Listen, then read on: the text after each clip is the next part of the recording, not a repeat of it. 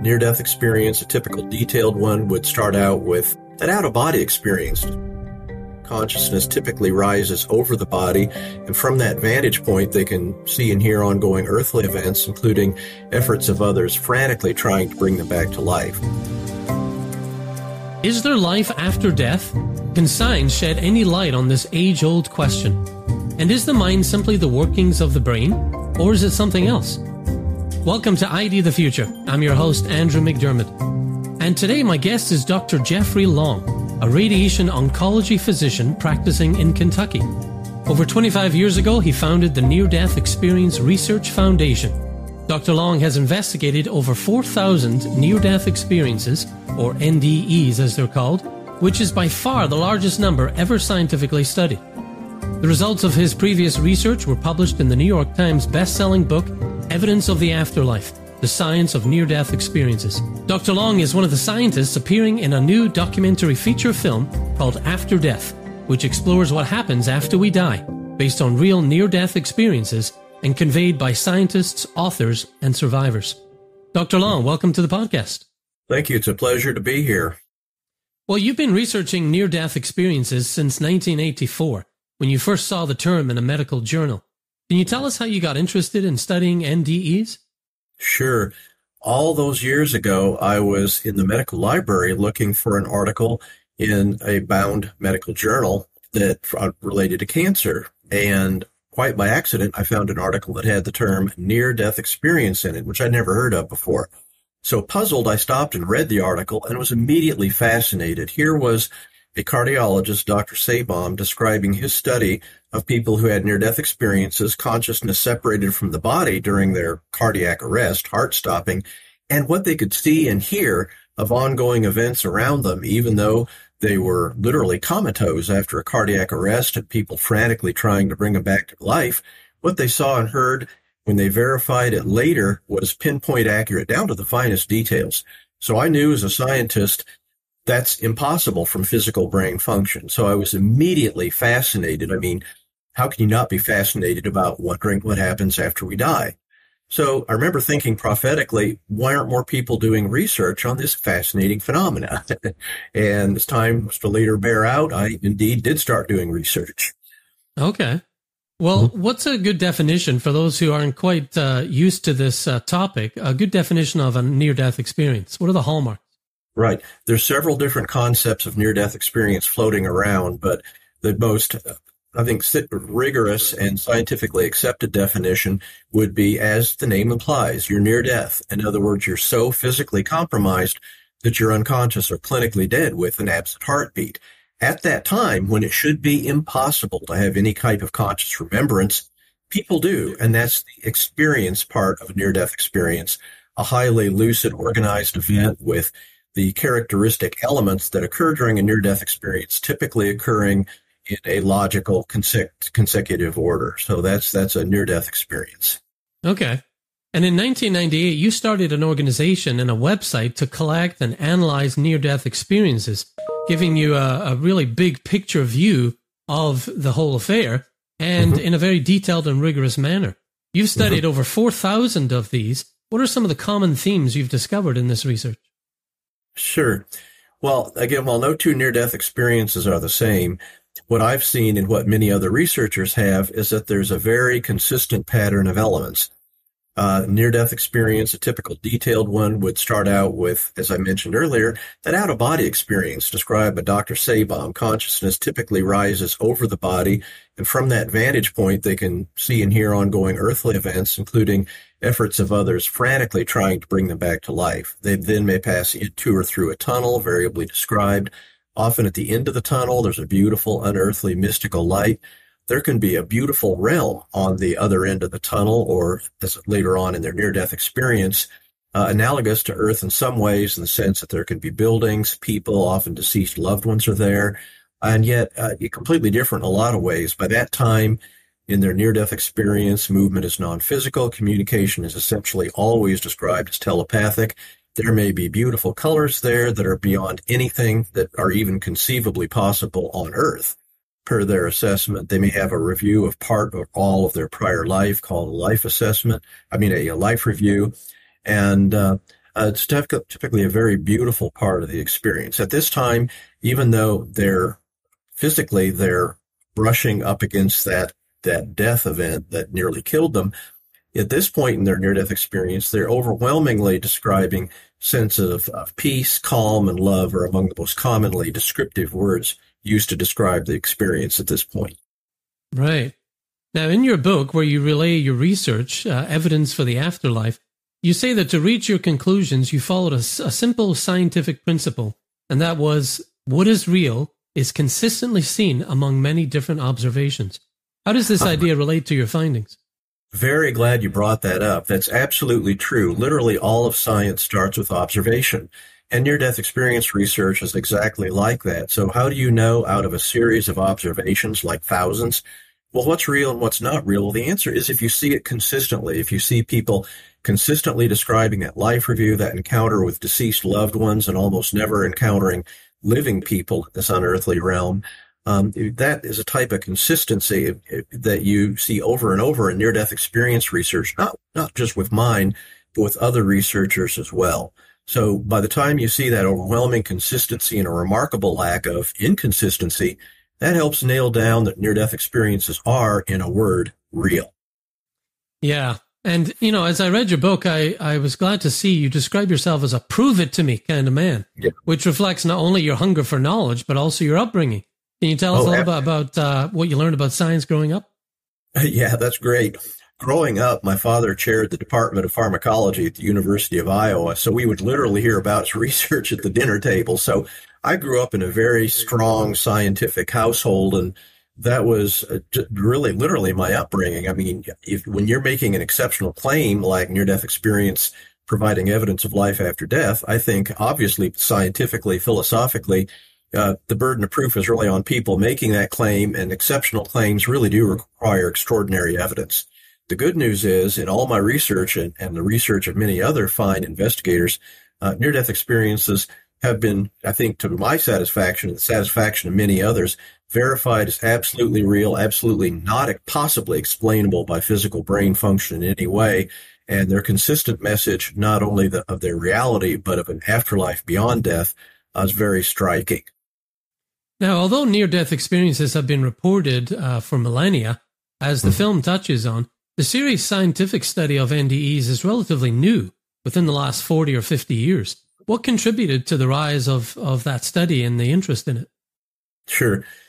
Near death experiences started to become a household word when Dr. Raymond Moody published his groundbreaking book, Life After Life, in 1975. Here were over 60 uh, near death experiences being described in this groundbreaking book. And all of a sudden, the world was fascinated about the concept of near death experiences and their strong implication that there's life after death. So it was really after 1975 that serious research began and many, many other investigators started looking into it.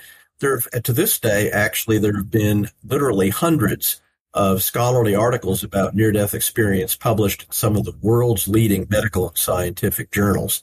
There's no question about it. Near death experiences occur. Uh, it's a subject of very serious scholarly investigation today. And I'm very happy to be a part of that important scientific endeavor right up to the current time. And we also see more numbers of them because of the increased technology in resuscitation efforts. Isn't that correct?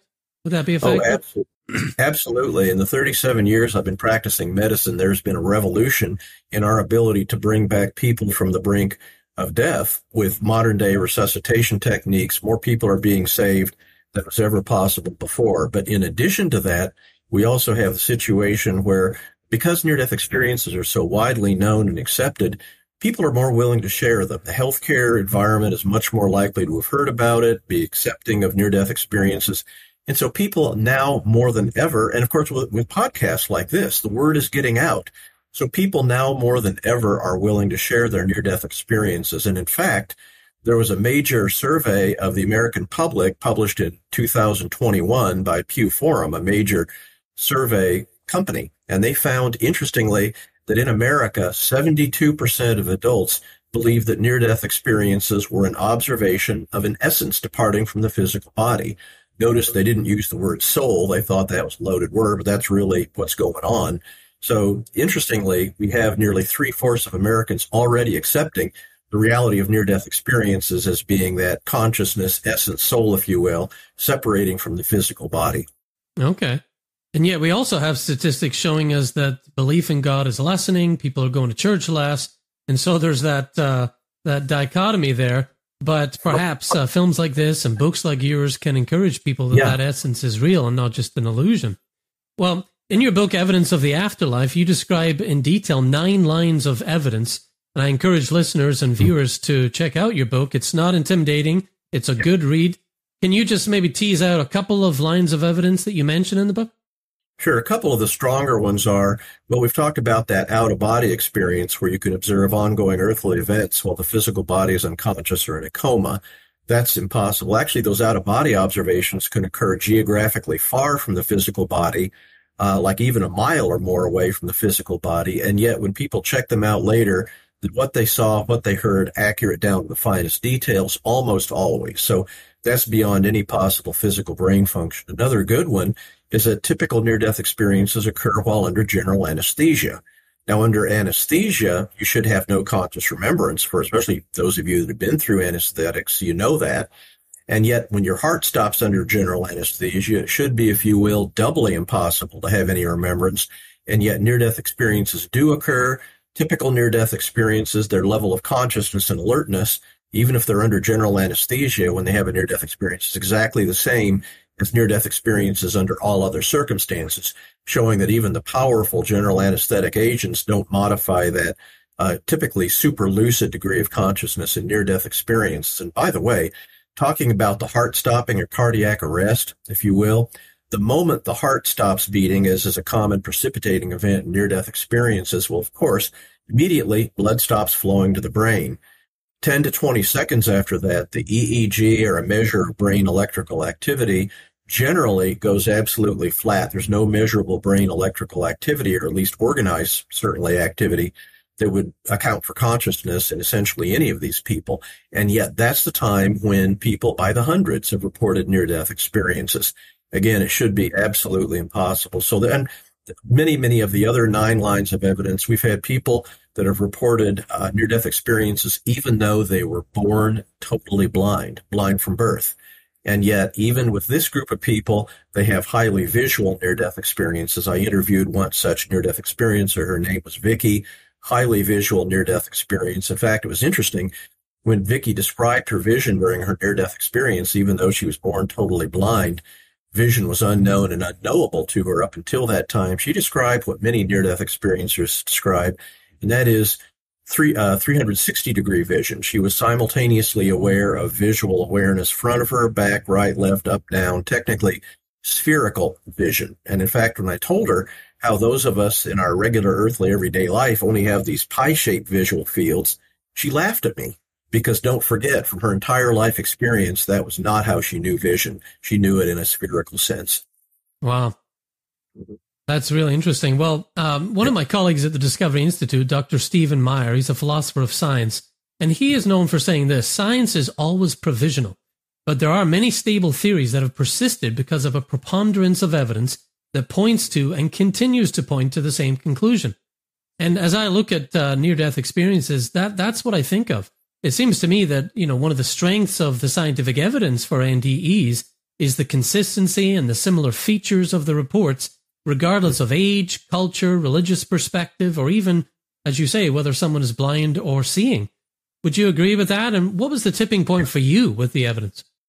Oh, I, after I set up my near death experience research website uh, back in 1998, by the time I had a couple dozen near death experiences, I was very aware of the consistency and the impossibility of these experiences being due to physical brain function. So I realized very quickly there was something very significant and important going on. So that, that was clear. And that's only been corroborated enormously by the thousands of near death experiences subsequently shared.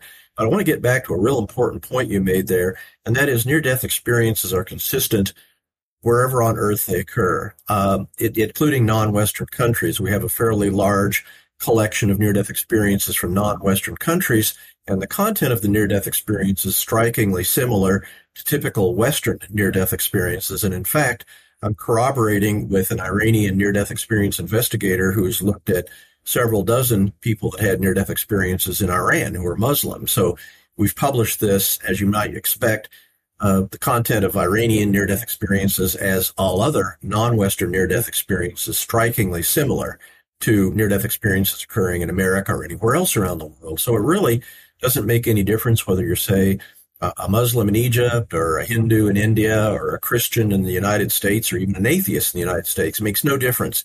Whatever your prior belief or disbelief in religion was, when you have a near death experience, the content is strikingly similar. Wow, very telling. Well, how did you become involved in the, the movie After Death, and what's the, the takeaway we should we should get from that, in your opinion? Right. This is a sentinel event. It, the movie is going to be released nationwide in theaters on October 27th.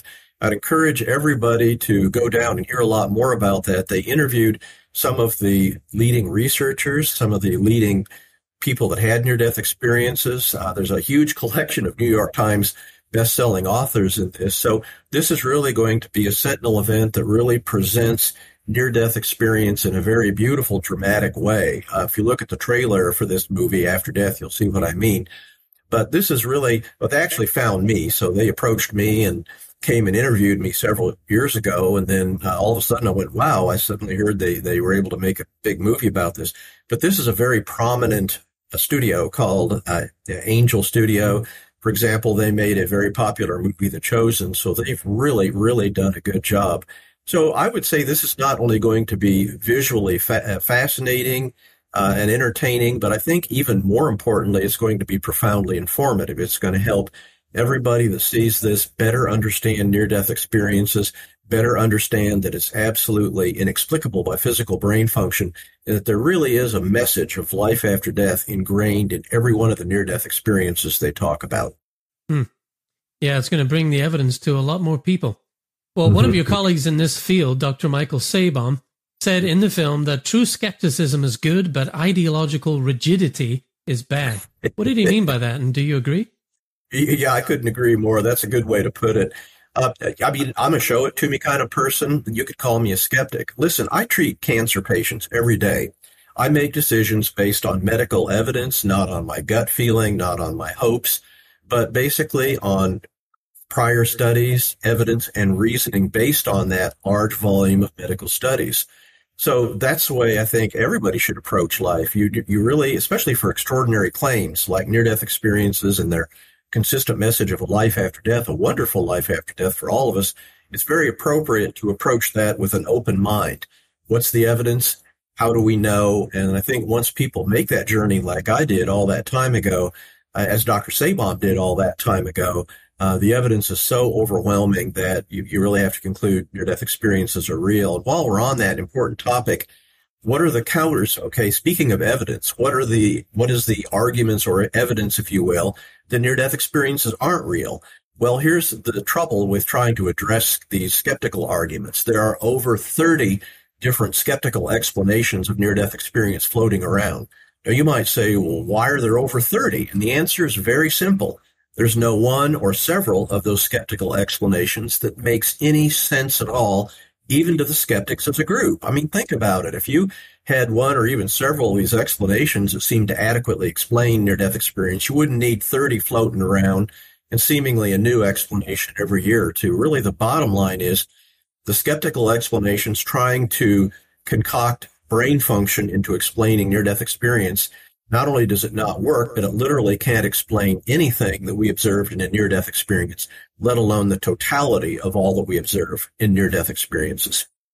Sounds similar to uh, some of the arguments that uh, for intelligent design that we put out at Discovery Institute, and you know, materialists push back, but the the uh, their their ideas are getting more and more exotic by the year. You know, with uh, the fine tuning and trying to explain with the multiverse uh, there's there's a concept called Occam's razor. You know, the, the simpler, more elegant exp- explanation is usually the one you can depend on, and I think that applies here. Well, wrapping up with the last uh, question or two, uh, Dr. Long, I know your time is very valuable, sir. According to materialist thinking, there is no basis for a distinction between the mind and the brain. The mind is an illusion. Meaning and purpose are just adaptation for survival. Why does this position run contrary to the scientific evidence that you're finding? Sure. Because near death experiences line by line refutes the fact that we are all just brain and when we die, our brain stops and we're permanently irreversibly dead.